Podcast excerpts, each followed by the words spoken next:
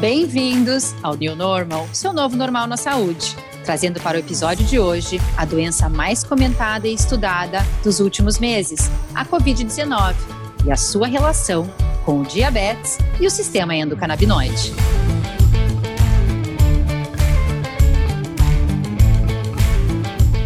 Então, o New Normal traz a mensagem do novo normal na saúde uma nova realidade na quebra de paradigmas, na nova forma de entendermos o corpo humano e seus processos fisiológicos e o quanto os nossos hábitos se relacionam com as nossas doenças para podermos ser o protagonista da nossa própria história.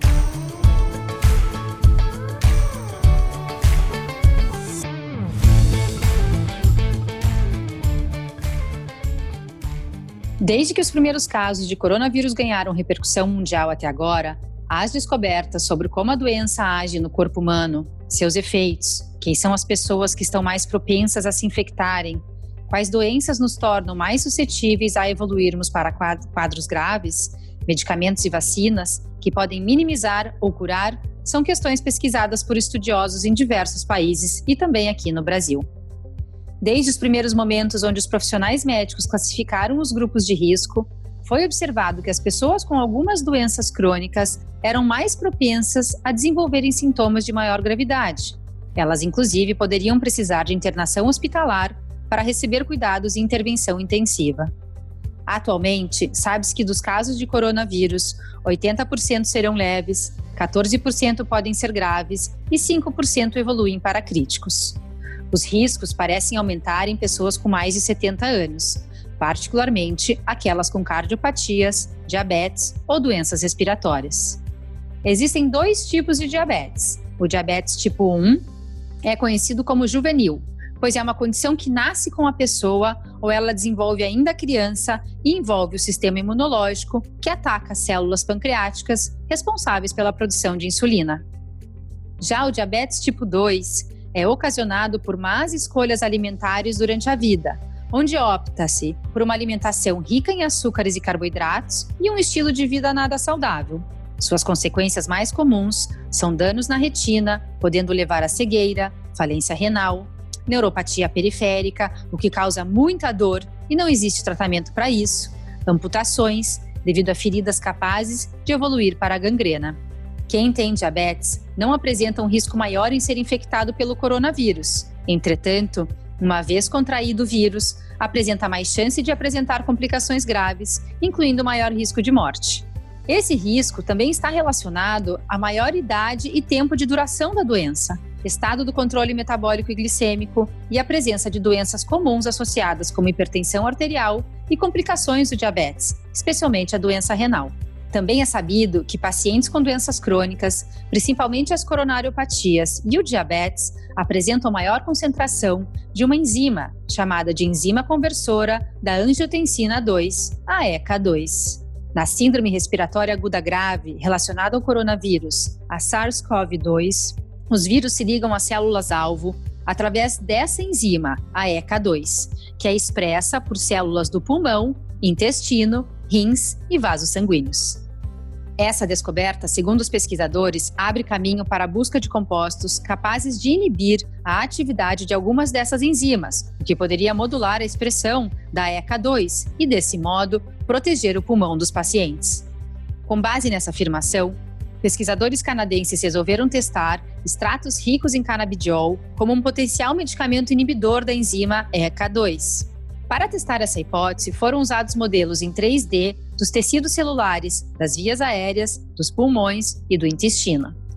Esses modelos são bem estabelecidos e bem aceitos para o estudo da fisiopatologia, toxicologia, inflamação, infecção por vírus e estudos de desenvolvimento de drogas.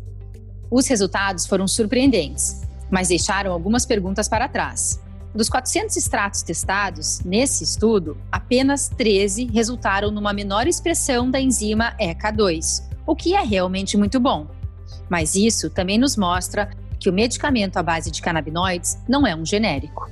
Isso significa que não basta ter CBD ou THC. Outros fatores bioquímicos encontrados nos extratos podem influenciar nos resultados. E eu gosto muito de falar isso aqui, pois podemos extrapolar esse estudo para todas as doenças e podemos começar a compreender o porquê dela funcionar para algumas doenças e pessoas e para outras não. Outro motivo importante, o qual pacientes diabéticos e obesos são mais propensos a desenvolver a forma crítica do Covid, é o próprio estado do sistema imunológico que já se encontra ativo desde o início do diabetes. Quem me conhece sabe o quanto eu falo sobre a resistência insulínica, que é a mesma coisa que o diabetes, porém quase nunca é diagnosticada precocemente como uma doença inflamatória crônica responsável por vários desequilíbrios metabólicos e principalmente do sistema imunológico. Ligando os pontos. Se já temos uma condição inflamatória acontecendo diariamente e há longos anos no nosso corpo, e contrairmos um vírus que tem a capacidade de causar uma resposta inflamatória tão exuberante, que é chamada de tempestade de citocinas, o que vocês imaginam que vai acontecer? Teremos uma super resposta inflamatória, e esse é o grande problema nessa infecção viral várias células do nosso sistema imunológico são recrutadas durante a tempestade de citocinas e são esses mediadores inflamatórios que causam a evolução para a forma crítica da doença. Percebam que já não estamos mais falando do vírus, e sim do seu próprio sistema imunológico. Baseado nisso, outro grupo de pesquisadores americanos levantou a hipótese que alguns canabinoides poderiam ser úteis no controle desse processo inflamatório ocasionado pelo coronavírus. Vários estudos já comprovaram os efeitos anti-inflamatórios e imunomodulatórios de alguns componentes encontrados na cannabis. E pasmem, o THC e o CBD atuam em diversas vias inflamatórias similares ao COVID, porém do lado oposto, protegendo o nosso organismo desse ataque de substâncias tóxicas. Os canabinoides também têm demonstrado desempenhar um papel importante no metabolismo da glicose, sugerindo que são benéficos na regulação do tecido adiposo em humanos obesos. O CBD e o THC agem nos receptores endocannabinoides, o que estimula respostas analgésicas e anti-inflamatórias. Isso ocorre porque os receptores endocannabinoides influenciam uma variedade de sistemas fisiológicos, como a dor, inflamação, controle muscular, do estresse, do metabolismo e tem um impacto direto em doenças como obesidade, síndrome metabólica, diabetes e suas complicações, doenças neurodegenerativas e inflamatórias.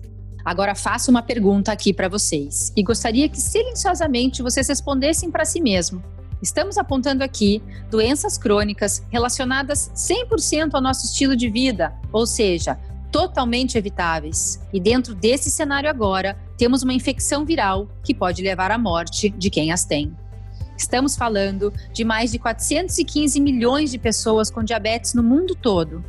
E a pergunta é: qual é a importância que um pedaço de bolo, pizza ou pão tem quando sua vida está em xeque? Vocês preferem ficar trancados em casa com medo ou tomar as rédeas da sua saúde, ter escolhas mais conscientes e melhores não só para você, mas para a sua família inteira? Eu sei que somos apegados emocionalmente a diversos tipos de alimentos, que muitas vezes nem comida são, mas nos acostumamos a chamá-los assim. Jogar fora, doar, não comprar mais envolve atitude e coragem. Mudar demanda muita coragem, mas se você não sair da zona de conforto, não se permitir ser diferente, ter novas experiências com o seu paladar e o seu corpo, qual é a chance que terá de ser diferente? 100% da sua saúde depende de você. E se você tem filhos, a saúde deles também depende de você. Olhe para os seus filhos. Quais hábitos você está ensinando para eles? Qual é a recompensa quando eles fazem algo bom para você? Tudo isso molda o sistema endocannabinoide e o sistema imunológico e determina seus estados de saúde e de doença. A gente não precisa esperar a vacina para sair de casa. A gente precisa ter a saúde do nosso corpo nas nossas mãos. Saber disso é o primeiro passo. Atividades ao ar livre, reposição de vitamina D, comer comida de verdade, nutrir suas relações pessoais, boas noites de sono e um bom suplemento vitamínico e mineral, assim como evitar o consumo de álcool e zerar o tabaco, são medidas mínimas e vitais para o bom funcionamento do seu templo, da sua casa.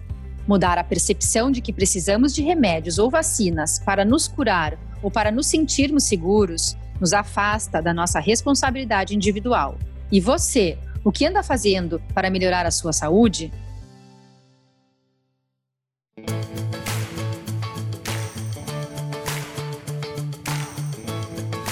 E o New Normal fica por aqui. Espero que vocês estejam aproveitando esse conhecimento para enriquecer a sua vida com atitudes saudáveis e que vão trazer felicidade a longo prazo. Fiquem ligados que no próximo episódio vamos falar sobre as doenças neurodegenerativas e o tratamento com a cannabis medicinal.